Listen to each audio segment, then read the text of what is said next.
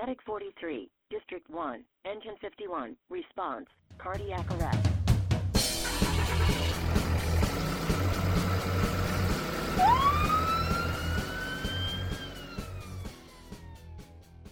Good afternoon, everybody. Dr. Rob Dixon here with another episode of the MCHD Paramedic Podcast. Today we have our clinical chief, Jordan Anderson. Hello, Uh, everyone. And uh, Andy Adams on the board.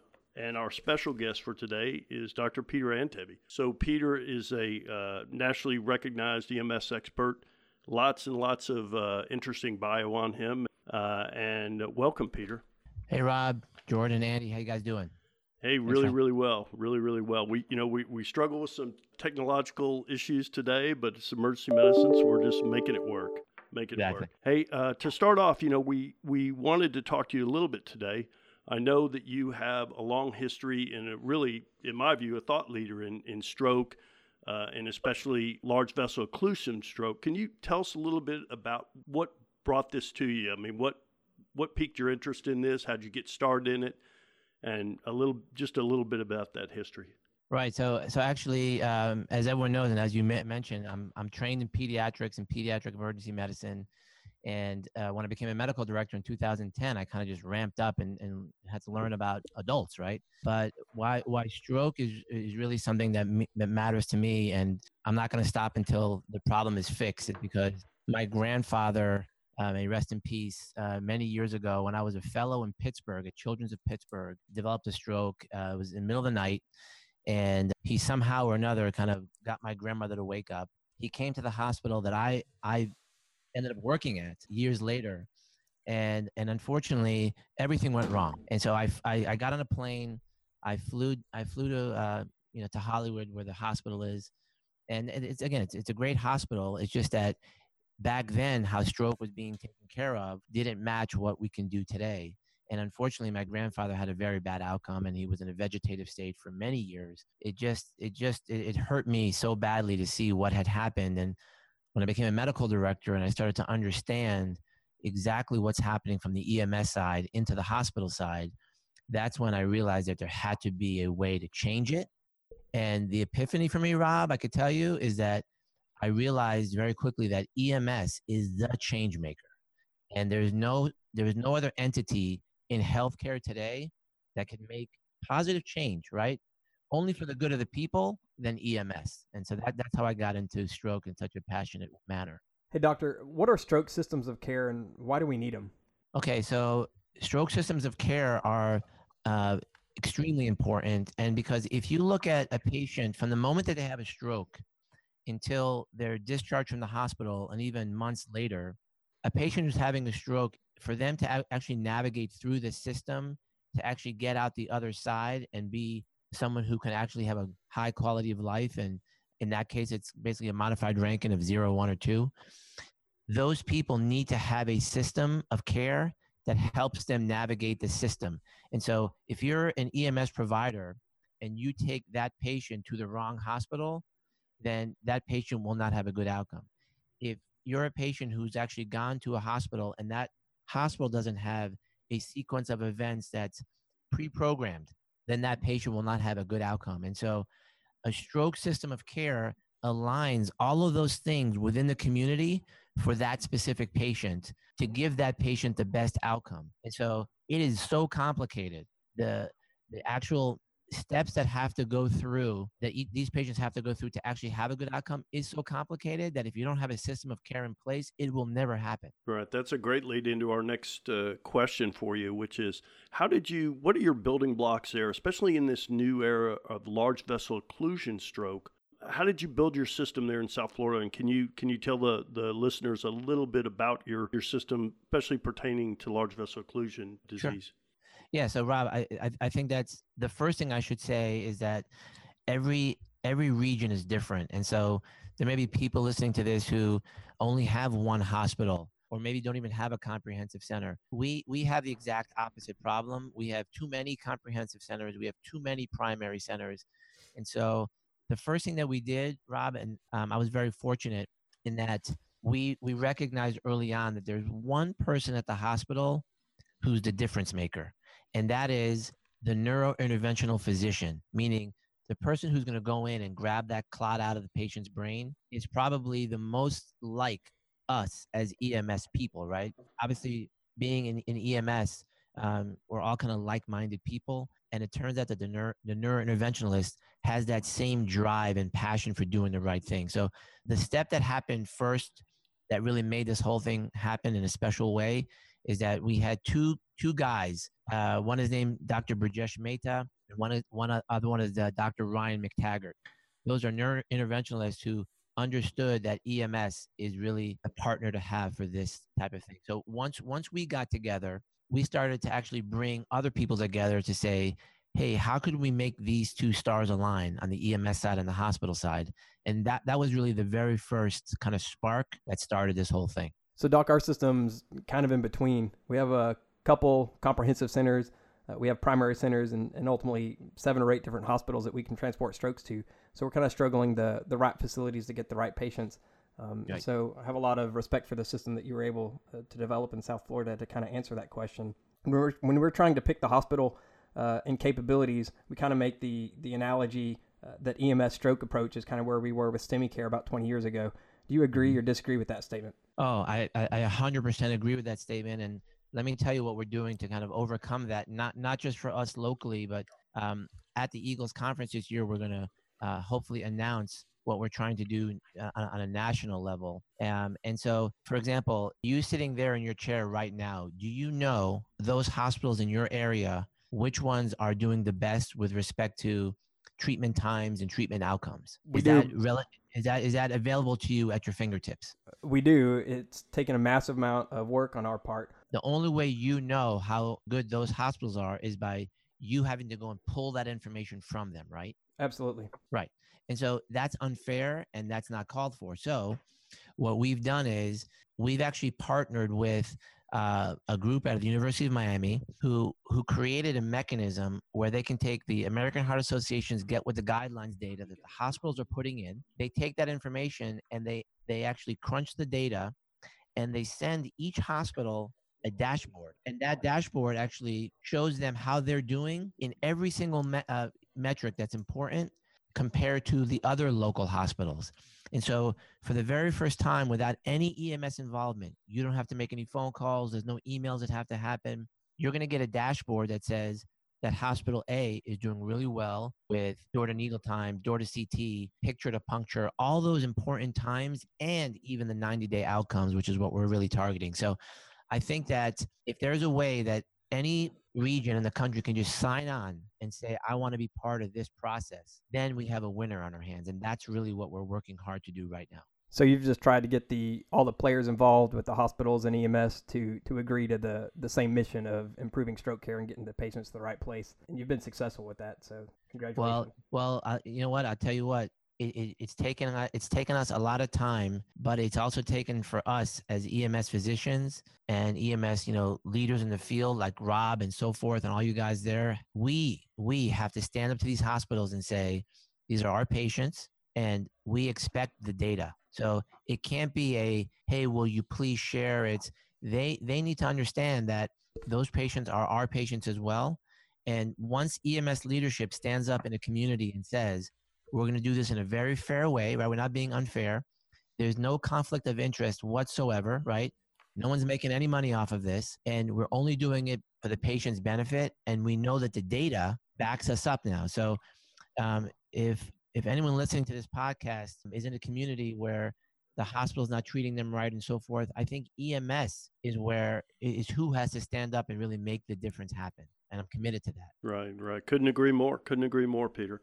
You know, let's let's circle back a little bit. We're talking about large vessel occlusion stroke. We start off uh, talking about stroke systems of care and building uh, a stroke system of care. Can we circle back and can you talk about the evolution of endovascular therapy in the last 24 months uh, for large vessel occlusion? Yeah, that, that's so. You know what? I'll start back in in, in 2012 where um, we we first started this process of trying to quantify a stroke in the field, meaning that what we used to do here in Broward County and Palm Beach County is that any stroke just went to the closest hospital. And then we said, hey, you know, we have all these comprehensives around who actually can perform a mechanical thrombectomy. Why don't we try to pick out the more severe strokes and take them th- to the comprehensive? So there's a gentleman by the name of uh, Dr. Paul Banerjee. He's he, just you know in my opinion just a, a great thought leader up in the middle of the a state in Florida, and he said, "Hey, we're doing that with the LAMS." And so we, we ended up kind of uh, what I call R and D, which is rip off and duplicate.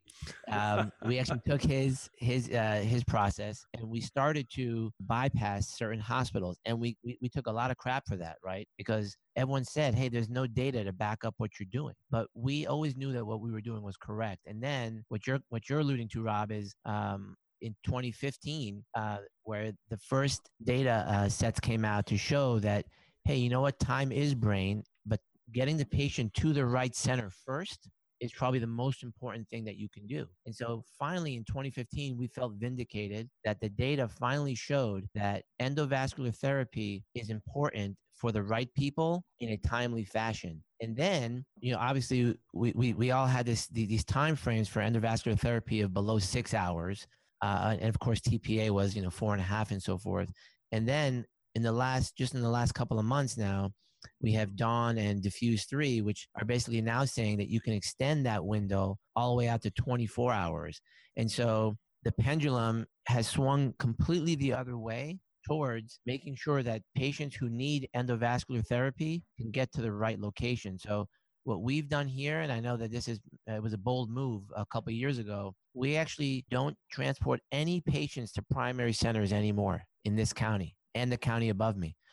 Um, and so um, imagine that every primary center now does not see a patient, any suspected stroke patient at all from EMS. It doesn't matter what the score is. And so what we've done because of this most recent data, we are now activating the um, the cath lab, if you will, from the field for patients who have you know a RACE score that has that that's a five or greater, or that has a cortical sign affiliated with it. So we, we, we can get people into the lab and they're groin punctured in 45 minutes, 50 minutes, and our target is under 60 minutes, which is really unheard of. But we're doing that because EMS and the hospital have kind of come together to say that we can do this if it's the right hospital. Talking about getting stroke patients to the right center or to the endovascular lab, you're basing that on the diagnosis of stroke. So you're using the RACE score greater than five to kind of tease out the uh, suspected ELVO patients or just a stroke in general? Right. Well, we were doing that a couple years ago, and th- and then we decided that we're just going to take everyone to the comprehensive, and and now we're we're using that RACE to actually determine whether or not we should call ahead to the neurointerventionalist and say, hey, we have an ELVO patient, we're pretty sure of it, and so will you open up the cath lab just on our word? Sure. And that's when that's where the partnership came in and so, just like with trauma, right, we have a 30% over triage rate. Why can't we a- accept a 30% over triage rate for ELVO? And that's what that's what we've done. And that took a big commitment from the hospital to do that. But once they started to see the outcomes that we have, and I'm going to present some of this at Eagles this year, then I think that th- this should be a model for the rest of the country. So uh, again, our region is different than any, anyone else's region because we have so many resources, but we're using the RACE a little bit differently than other people are if over triage is is acceptable, do you train on any mimics to rule out or any yeah any other scenarios? Sure, and and we, we we put out videos on this, and we're happy to share. It's all it's all public videos and so forth. But we have we have uh, you know obviously we're, we're we're checking the blood sugar and we're doing all those things just to make sure. But at the end of the day, our medics now know that no matter what, whether it's a mimic or not, they're they're taking a patient to a um, a comprehensive stroke center that has the ability that if that patient, because we've seen it over and over again, right? We've seen the patient who they have stroke symptoms that resolved right in right in the back of our ambulance, and then an hour after arrival, now they have an NIH of 20, and their stroke is very severe. And oh, by the way, go right upstairs and get your clot removed in, in a very short amount of time. So um, we we we strongly feel that um, if you're in an environment where you have a, a comprehensive center within 20 miles or 20 minutes, let's say, uh, of, of that patient, then you should be transporting the patient to the higher level of care. And the American Stroke Association uh, had documents that supported that statement. Yeah, I think that's a great, great point, Peter. And I think our listeners have all seen this clinically, maybe not in stroke, if you can look at a scenario in STEMI, we've all seen a patient with a normal EKG have a VFib arrest that was, mm-hmm. uh, and then when we repeat the EKG, lo and behold, yep. they've had a vascular event and have a STEMI. Clotting's a dynamic process, and Yeah. and just like in STEMI, that same thing can occur in stroke. I was just at a meeting a couple of months ago, and they presented some pretty decent data uh, that lots of patients who were admitted with two hospitals with improving symptoms of stroke. Actually, about a third of them never get discharged home. They end up in, in Wow. rest homes because they're so disabled. So I think Wow. it, that that just kind of illustrates that this the, the clot any clotting vascular event is a dynamic process uh, Right. that can can worsen in a, at the drop of a hat. And you have to. I, I would agree completely. You need to have them in a center that can take care of that. Right, and and that that that that goes back to Jordan's point earlier, which is is that every single stroke patient, when they get to a hospital, has to have the right screening examination. So there has to be CTA, CT perfusion done on all these patients. We can't just uh, limit it to uh, to a, a small select group of patients. Every single patient at these hospitals has to have a process that uh, actually gives them the best shot of an out uh, of, of a best outcome. And so, uh, and, and and I'll say it again: the it's EMS who goes into the hospital and says, "Show me your process. What are you doing to prove to me that I, I as a medical director, should bring my patients here? That I, as a medical director, would want to be treated here myself?" And it takes a lot of pushing. I can tell you that. Oftentimes, if there's no other hospital competition in the area, they're just going to go tell you to pound sand. And so, what we're trying to do now is we're trying to create a national movement of data transparency so that you guys can go to your hospitals or other people can go to there and say, hey, look what they're doing in Broward and Palm Beach. And why aren't we doing the same thing here? And I think that that'll have, uh, I think that large voice will actually help others make the same types of difficult changes in their own community. Right. No, couldn't agree more. I think you you mentioned it earlier. We kind of termed that the primary and secondary workup. Uh, you know, we used to have uh, for our listeners, you know, two hard lines. You know, we had a three-hour line for stroke, then a, and a four and a half hour. Now there's really one hard line. There's a four and a half hour line, and the the six-hour line for endovascular is now 24 hours. So who needs to get worked up? Uh, our view is that exactly like Dr. Antevy said, the primary workup for every stroke patient really regardless of, of initial stroke scale should be a CT non-contrasted to rule out a bleed and then vascular imaging of the head and neck to identify any large vessel occlusions. If they're Yeah. over six hours, as Dr. Antevy said, uh, between six and 24 hours now, they need a perfusion study, which is a reformatted, uh, usually CT angiogram to show uh, how much brain is affected to see if they're a good candidate for reperfusion therapy. So we, we kind of term it that primary and secondary workup here. Right. That, that that's actually very well stated, and um, we're actually happy to to share our, our processes. What what and what we're doing, just so you guys know, is that we, we we've partnered with um with, with a large national organization. I guess we're going to announce it probably at Eagles, but we're we're we're trying to create. And I know Rob, you guys are doing a lot of work on this uh, on this as well. We're trying to create a national toolkit so that anyone can go and and kind of just click on this website and say, I want to learn about stroke in this manner. I want to learn about the hospital side, the EMS side, and we ought to just be able to kind of spread the wealth, spread the knowledge, and give give people all that right information so they can arm themselves when they go into these hospital systems. Yeah, that was a perfect segue for our, my last question before I wrap it out. Is uh, or wrap it up here? Is where are we going with this, Peter? Where do, where do you see this going in in in the next ten years?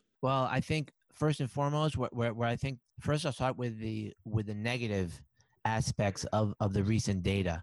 You know, what's going to happen is, and it's it's already happening here in my town because of of what we've done, is that every primary stroke center is going to realize that they need to be a quote unquote comprehensive center, and so there are now different designations coming out so that you could be a kind of um, like a primary plus or a primary primary center that can now do endovascular therapy. So just like there's a ton of, of PCI centers uh, across the country where you can go and if you're having your STEMI, every hospital takes care of that. Hospitals are going to try and do the same thing for stroke because the stroke patient is a very high dollar value.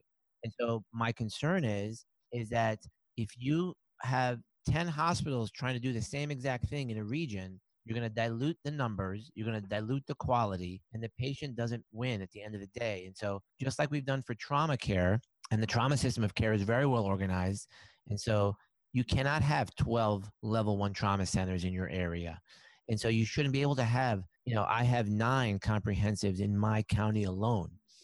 And so, where what, what I hope is going to happen, and we're, we're trying to make a push now on the legislative end, which is just starting here, so that we don't have this proliferation, if you will, of these types of centers who only see a small number of patients and therefore the quality goes down. So that's kind of the um, the negative part of where we're going. But I think that that the positive part of where we're going is that EMS is going to be the driver of care. EMS has to be the driver of care because if we ask for the quality data back from the hospitals and then we say, you know what, this hospital and this hospital doing great work. I'm going to bring my patients here. It's just basically going to raise the level of care of all the other facilities in the region. It's going to force them to hire the right people, get the right people uh, involved on the nursing side, on the tech side, and so forth. So I really hope that everyone listening here understands that let's not wait around for the hospitals to do the right thing. There are great hospitals out there. Don't get me wrong. But EMS needs to nudge them in the right direction. Yep, couldn't agree more. Uh, Jordan, anything else? No, sir. Thank you for your time, Dr. Antevy. Yeah, Peter, we really, really appreciate it. Uh, you spending some time talking about stroke and sharing your expertise with us. Thanks, Rob. Thanks, Jordan. I appreciate it. Thanks for having me. All right. Uh, that wraps it up, guys, for another uh, episode of the MCHD Paramedic Podcast. Dr. Rob Dixon, and we will see you next time. This podcast was brought to you by the Montgomery County Hospital District, Texas. Production and editing by Andrew Adams. Questions or comments, which are always welcome, can be sent to podcast at mchd-tx.org. Make sure to subscribe above to keep updated to all our future casts. Music, copyright Kevin MacLeod, Incompetech.com, licensed under Creative Commons by Attribution 3.0.